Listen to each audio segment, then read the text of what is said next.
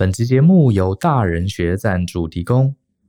拥有一份充满热情的工作是人生的一大祝福。我们都希望每天早上叫醒自己的是梦想，而不是闹钟。但夜深人静的时候，萦绕在我们脑海的却是一个又一个的职涯难题。好比说，现在的我该不该离职呢？这份工作真的适合我吗？还有，我的下一份工作又该是什么？伊隆马斯克曾经说过。很多时候啊，好的问题要比好的答案更难找。如果你可以正确的问对问题，答案往往就呼之欲出了。根据我们的观察，其实也发现很多专业工作者，他们职涯之所以卡关啊，往往不是专业不足或者实力不够，而是啊，他一开始就问错了问题，因此啊，陷入了无解的困境，还有错过了很多眼前的机会。大人学呢，因此设计一堂课。目标就是解答你在思考职涯方向的时候最有可能遇到的二十五个难题。寻找天赋与热情，职涯难题的分析与解答。这堂课代号是 V 零零七，它是一门语音课程。这门课会告诉你职涯难题背后的真正原因。我们整理了当前主流的职涯规划理论，带着你去学习如何定义问题，如何用正确的思考角度来解构难题。进而找出专属于你的职涯之道。职涯探索的路上，难免会遇到阻碍跟迷惘。你需要的不见得是大破大立或者砍掉重练，也许你需要的只是一个提出问题新的角度，学习一个新的思考脉络。眼前看似无法跨越的障碍，说不定就能迎刃而解喽。欢迎点选节目说明栏的连结，查看这堂课更多的介绍。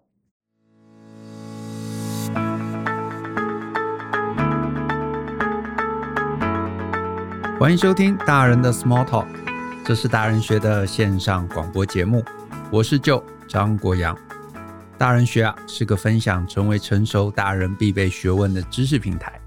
我们长期分享职业发展、人际沟通、个人成长、商业管理以及两性关系等等的人生议题。欢迎大家可以多多关注。我自己啊，随着这个年龄增长。我其实啊，越来越觉得我们人呐，对于世间的这个游戏规则这部分的认知啊，其实是非常非常重要的一件事。因为呢，你对于游戏规则的认知啊，这个能力如果差，你就很容易做事呢是这个事倍功半。可是呢，如果你对于游戏规则的这个领悟力啊，你是非常非常强的，那你就很容易在任何事情上面显得游刃有余。可是呢，到底什么是游戏规则呢？我觉得啊，就是对我而言啦，是这样，就是呃，毕竟你在世间嘛，啊，不管是在职场，是在家庭，啊，是跟这个伴侣相处，其实都是一个人跟人聚集的一个环境。只要是人跟人聚集的一个环境，它就一定会有所谓的游戏规则。这个游戏规则呢，有可能啊，有可能它是一个非常明确的游戏规则，比方说怎么过马路。啊，比方红灯、绿灯，对不对？斑马线，这是一个游戏规则。或者是呢，你在公司里头啊，你要请假，公司可能也会有一个请假的游戏规则。甚至是呢，你说你在这个你是这个高中生，你要申请台大，那你要申请台大，你该怎么准备啊？要呃哪些科目这些东西？诶，这个其实也是有游戏规则的。那甚至是你是一个上班族，你想要进台积电，那你需要具备什么条件？这些很可能都是明文规定的啊，甚至是你有这个规范、有条文，你可以查得到，上网就可以找到。但是呢，在我们的人际活动中啊，却更有另外一大块，它有游戏规则，可是它不明确啊。我随便举例，比方说呢，这个你周围啊有朋友要结婚，那到底要包多少钱？对不对？他不会直接告诉你说，哦，这个什么样等级的朋友，你应该要包多少钱。可是呢，哎，你就会去到处询问，说，哎，这个我有个同事结婚啊，我到底要怎么包啊？去要多少钱？不去要多少钱？带人要多少钱？不带人要多少钱？如果我跟他关系比较 close，那我到底应该要包多少钱才不失礼？换句话说，失不失礼，没有任何的条文告诉你。可是呢，显然你周围的大家。冥冥之中，好像都知道怎么样是对的，怎么样是不对的，所以这是一个你知道没有明确规定，可是游戏规则存在，但是你找不到的一个游戏规则。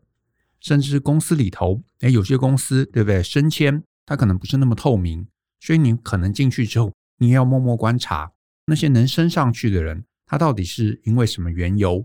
那如果我也想要变成跟他们一样，那我应该去累积什么样的能力啊？甚至是跟怎么样的一个主管来去亲近，甚至是呢，商业上面很常见，明明啊，这个客户跟你讲说啊，我们这个招标啊是公开甄选，可是呢，其实有可能他老早内定就已经决定了某个供应商啊，或者是这个成案的关键啊，其实根本不是公开揭露的那些条件，背地里头其实还有一些潜规则。那甚至是啊，有些事情的游戏规则，它可能在某个时段是非常非常明确的，可是呢，随着这个社会变迁，到了某个时期就变得不明确了。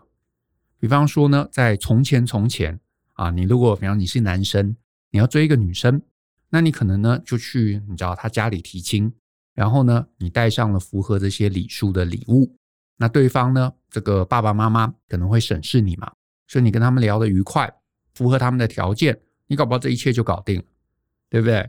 可是呢，到了现在二十一世纪二零二一年，好像没有什么到人家提亲，然后忽然就成功的事情。你可能要去慢慢认识对方，你可能要跟对方约会，慢慢的理解彼此，然后呢，博取他的欢心。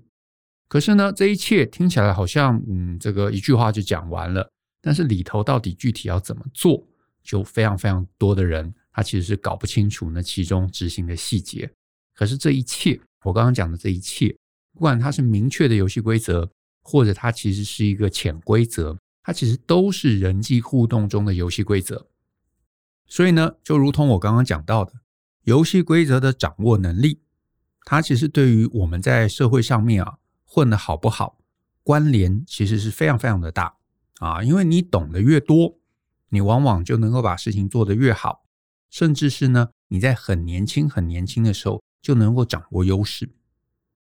可是，一定就是不管是你我，或者你周围的人，一定有一些人，他其实是呢，你绝对不会觉得他们不认真啊，他们可能工作很认真，每天其实工作也很晚，然后老板交代的事情每一个其实都勤勤恳恳的把它做好。但是呢，你就会发现，这些人可能到了一个年纪。周围的人却还是认为他，你知道，蛮白目的啊，甚至是呢，他在这个人生的道路上面啊，跌跌撞撞的，再怎么努力，就是有一种那种事倍功半的感觉啊，就是常常力气花在不对的地方。那这个其实都是游戏规则的问题，因为游戏规则清楚的，你自然知道力气要放在哪里；游戏规则不清楚的，你当然就会做了很多无效的努力。这个其实是很麻烦。很头痛，可是你又不得不去面对的一个问题，因为呢，这个世间实在有太多太多的游戏规则是你没有人教，你如果只是凭着自己的直觉去做冲撞，那有几乎你知道九成甚至是百分之百的几率你是做错的事情啊，你是做错的事情。那这什么意思呢？我就举两个例子啊，我觉得这个其实游戏规则跟我们的这个认知、认知能力。有非常非常直接的一个关系。我举例来说，人啊，对于犯错成本这件事情的一个评估，就是最常见的例子。你直觉会以为的，常常都是错的。怎么说呢？这一路来，其实很多很多人都会问我，说：“哎就我到底该选哪个工作啊？”他可能列了两个，列了三个，列了五个。那这个问题其实背后很容易理解。就是大家会很怕自己没选择到最好的那个工作，但是我一路到了现在哈，我会呃慢慢觉得，就是呢，你会问这个问题，其实你就是高估了在这件事情上面犯错的成本。但是呢，这件事情的犯错成本没有你想象的那么高。怎么说？就是呢，如果你以工作而言，其实你呃，我相信每个人从小都听过“行行出状元”。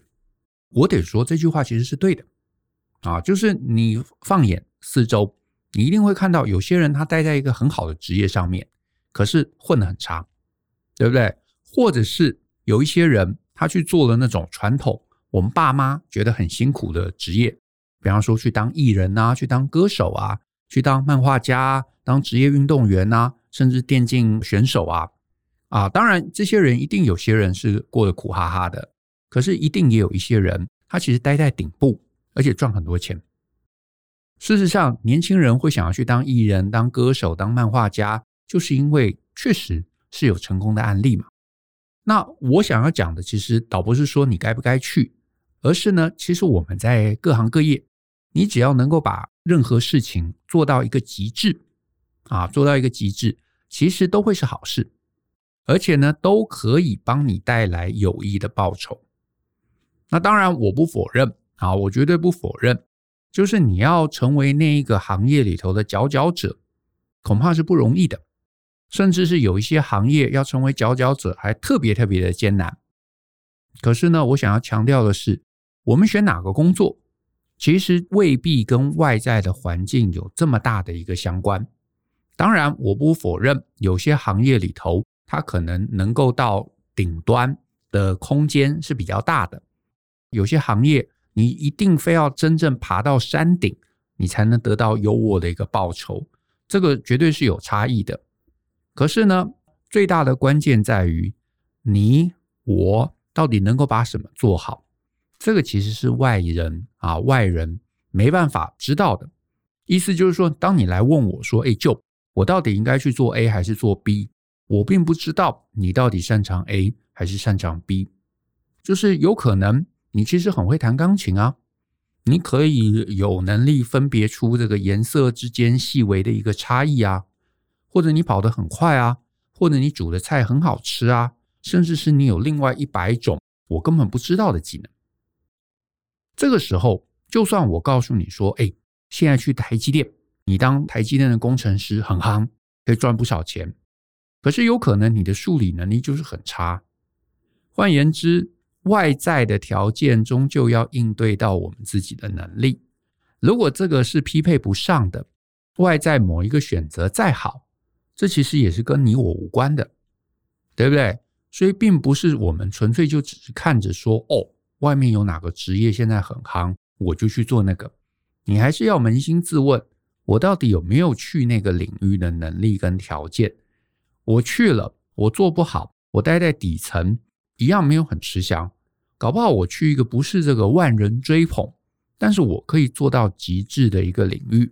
我在那里，我可以待在头部，待在顶部，我反而赚的钱，搞不好比去当台积电工程师来的更优渥。谁知道呢？所以呢，更重要的不是问我该选哪个工作，而是要问你的天赋热情到底在哪里？你该怎么尝试？怎么把那个天赋热情能够清楚地找出来？你能找到，你能做好，那每条路其实都很宽。那当然，这个天赋热情是一个大议题啦，所以我今天可能也没有时间啊，也没有能力来把它做一个充分的一个探讨。可是呢，如果你不知道你怎么自我探索你的天赋热情，我们大人学其实是有一系列跟天赋热情有关的主题。那我是建议你可以在大人学的报名网站来认真看看。那其中有好几堂，它其实也是线上的，所以哪怕你在远距、在远端，或者因为疫情不方便出门，你都可以趁这段时间呢，好好的这个沉淀一下，好好的来探索一下，到底我该去哪里啊？因为关键不是哪里，而是我，那个我是最重要的。所以呢，哪里固然很重要，我有什么能力支撑一样重要。所以把这个两个部分连起来，那我觉得你的选择才会是一个对的选择。啊，换言之，在你找到之前，你其实应该多方尝试，多方尝试，因为这个尝试，你越早尝试，你的成本越低。这个成本低，让你能够早。假设啊，我我随便讲，假设你二十七岁，你可能呢，诶，做了几个不同的尝试，短期的尝试，诶，你终于找到了一个你觉得，诶，你做了开心、有兴趣，而且呢，你有能力做好。那你在这个部分继续投注你接下来的五年、十年，搞不好等你三十七岁的时候，你在这个领域你可以升迁到一个非常高的位置，而且你会得到足够的经济报酬，诶，这是很划算的。诶，可是你如果二十七岁你拒绝尝试啊，因为我们周围有很多很多的这个学员啊、读友，其实是这样子，就是呢，他可能二十七岁啊，因为学校毕业嘛，所以他就开始去做一个他其实不是那么喜欢的事情。结果呢，做了五年，变成三十二岁了。然后他说：“我觉得好像我没有那么开心，我想离开，去探索我的天赋热情。可是呢，心里又有有点犹豫，毕竟做了五年嘛，工作上有些积累了嘛。然后就觉得说，诶，那我现在离开，我前面五年不是浪费掉了吗？然后我大学研究所也念啦，那这样等于十年的光阴浪费掉了。算了算了，我再再坚持个几年。结果呢，坚持到三十五岁，觉得哦，这真的不是我喜欢的。”所以三十五岁离开，要来找自己的天赋热情。那我觉得你这个时候心中的那一个呃余裕，就不如二十七岁的时候，对不对？而且你现在三十五岁了，搞不好你薪资也有一些积累了。你这个时候要从零开始，你就很痛嘛。可是你二十七岁的时候，你其实根本在这个职场上面没有什么积累。你说啊，我这边放掉，我重新再去找另外一个来重新尝试，从零开始。你心中不会很痛，你反而比较容易做决定，所以越到后面反而越难，越前面反而越容易。所以你应该把这个犯犯错成本累积在你的呃职涯的早期，你越早期找到，你后面就越轻松。你现在不愿意付这个犯错成本，很晚才发现你要付，哇，那你的犯错成本就可能会高到不可思议。所以呢，早付好过于晚付啊。那再来，反过来，刚刚提到犯错成本是跟工作有关。反过来，另外一个状况是感情的挽回。为什么我举这两个例子呢？因为这两个例子刚好都是很多人会常常来问我们的。工作常常会问，感情的挽回也常常会问。但是我得说啊，你会问这个问题，表示你低估了犯错的成本。哎，很有意思啊。工作上面大家高估，感情上面大家低估。怎么说呢？就是在人跟人的互动中啊，其实你每一次的应对，都会在对方的心里留下一些什么东西。意思就是说，你对我好，我我会一直记得，哎，你是一个好人，你对我很好，你对我很关心。可是你如果对我不好，你的这个恶毒的举动、自私的举动，或者是一些这个不友善的一些话语跟行为。或者是一些白目的这个呃动作，这些东西啊，其实都会在我们互相互动的过程中留下记忆。啊，你就想想嘛，你周围一定有一些人，你你很讨厌他，可是你第一天啊，你刚认识他的第一天，你可能觉得，诶，他也还不错啊，对不对？然后人看起来也这个呃这个长得 OK，然后你还蛮喜欢他的，所以你愿意跟他亲近。可是亲近亲近亲近亲近，你慢慢觉得，诶，这个人哪里怪怪的。可能他是个常态的，很自私，常态的会奚落我，或者是呃，他总是这个呃做事情没有什么计划。总之，到了某一个时间点，你可能觉得啊，这个人还是不要靠他很近啊，稍微疏远一点。哎，这个行为一定是逐步逐步的发生啊，逐步逐步的发生。所以这个谈感情，感情的变化也是一样。一开始，如果你们两个人都在热恋期，对方会因为喜欢你。就算你做了一些白目的事情，做了一些不友善、不礼貌的事情，对方可能会忍耐，可能会算了，可能会原谅。可是呢，当你一直、一直、一直、一直、一直做类似的事情，当这些伤痕啊，在他心心目中留下的伤痕累积的够多了，那这个关系啊，就会过了所谓的自愈点，就是自然痊愈的那个、那个、那个、那个 point。那如果你始终在这些事情上都很白目，你根本不知道对方要什么，你根本不够，不是真心的体贴。那到了一定时间，对方可能就会真的就觉得不爽，就觉得哦，你这个人真是奇怪啊，你就是吃定我，对不对？所以他就开始后退。一旦对方想要退，一旦对方想要不玩了，那对方心中一定有恨啊。当然，恨可能夸张了一点，反正就是不爽了。那。这个时候，既然他心中有恨啊，或者心中有不爽，他处在这个状况啊，其实是很难轻易忘怀你过去可能半年、一年甚至更长时间对他做的坏事，甚至有可能他中间还心冷了一段时间，结果呢，哎，这个认识了别人，然后发现哎，别人也不错，接受了别人，然后最后觉得对你死心，想要彻底跟你分手。总之啊，分手这件事情。一定有原因，而一旦呢走到对方会提出分手，多半都是没救。可是呢，很多人就搞不懂哦，他就会一直努力，好，或者一直错误的努力，想要证明，想要跟对方讲，没有没有没有没有，你你误会了，我其实不是这样的人，你再给我机会吧，甚至会跑来找我们啊，写信给我们说，哎，就有个女生或者有个男生，我之前很喜欢他，结果最后呃感情搞砸了，请教我可以怎么挽回。但是我得说啊，一旦你走到这一步了，事情其实就很难转还。啊，很难转还，因为对方已经记得你这个过去一年两年对他的不好，或者是对方其实心目中已经刻下了你就不是一个好东西这样的一个印象。那你想，你要我们怎么样来简单的帮你，让对方可以轻易的忘怀？几乎不可能嘛。其实都是因为你在前面不经意，甚至不把这整件事情当一回事，你做了太多的错事。你以为将来有机会可以挽回，可是人际关系，尤其感情上面挽回非常非常的难。你该做的事情其实前面就不要犯错，前面就不要犯错。你前面不犯错，后面就没有挽回的问题。可是你前面犯了太多的错，对方印象对你就是一个坏人，你后续要用什么招式挽回，其实那个难度都不可思议的高，啊，都不可思议的高。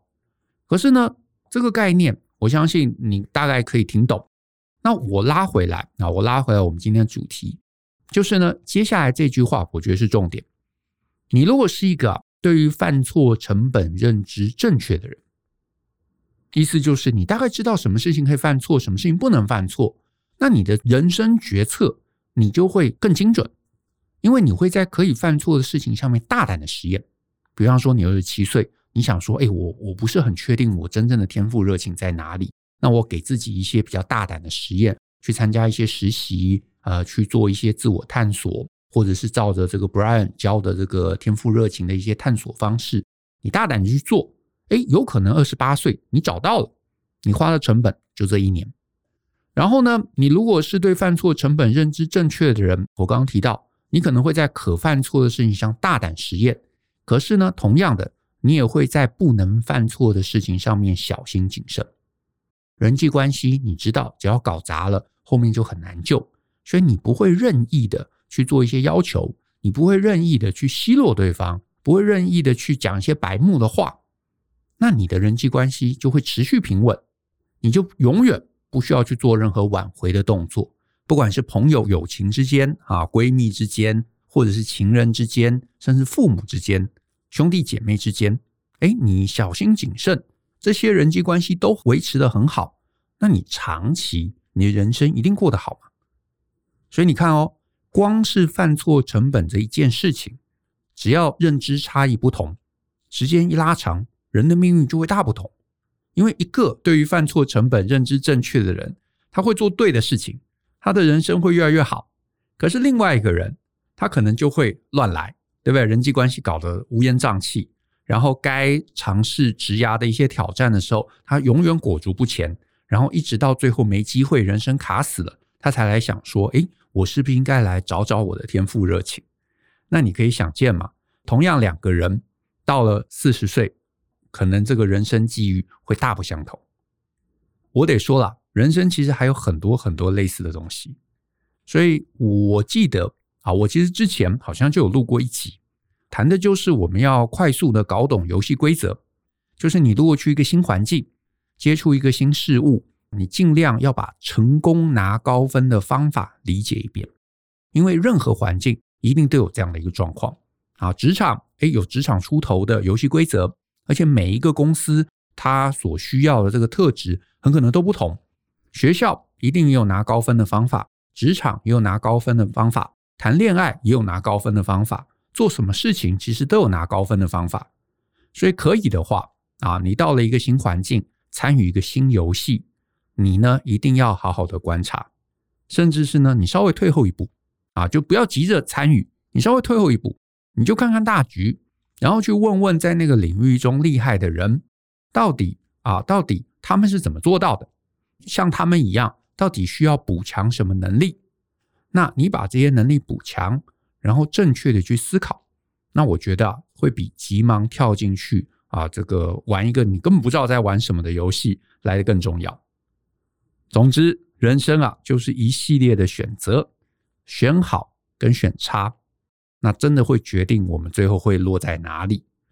所以呢，走出你的小世界，在你年轻的时候啊，就多去提升你自己的认知能力，然后呢，敬畏每个游戏规则，人生搞不好就会慢慢顺畅起来。那另外，我也附带建议啦，就是如果你一直觉得职场的游戏规则很难搞不懂的。大人学有一堂课叫做职场大人学。那如果呢，恋爱对你而言你只是很艰辛的，那我们也有一堂课叫做恋爱大人学，都是教你搞懂这两个游戏规则。好，那我们今天的节目就到这边喽，谢谢大家的收听。如果你喜欢我们的节目啊，欢迎分享给亲朋好友，让大家一起相信、思考、勇于改变，学习成为成熟大人的必备学问吧。那我们下次见喽，拜拜。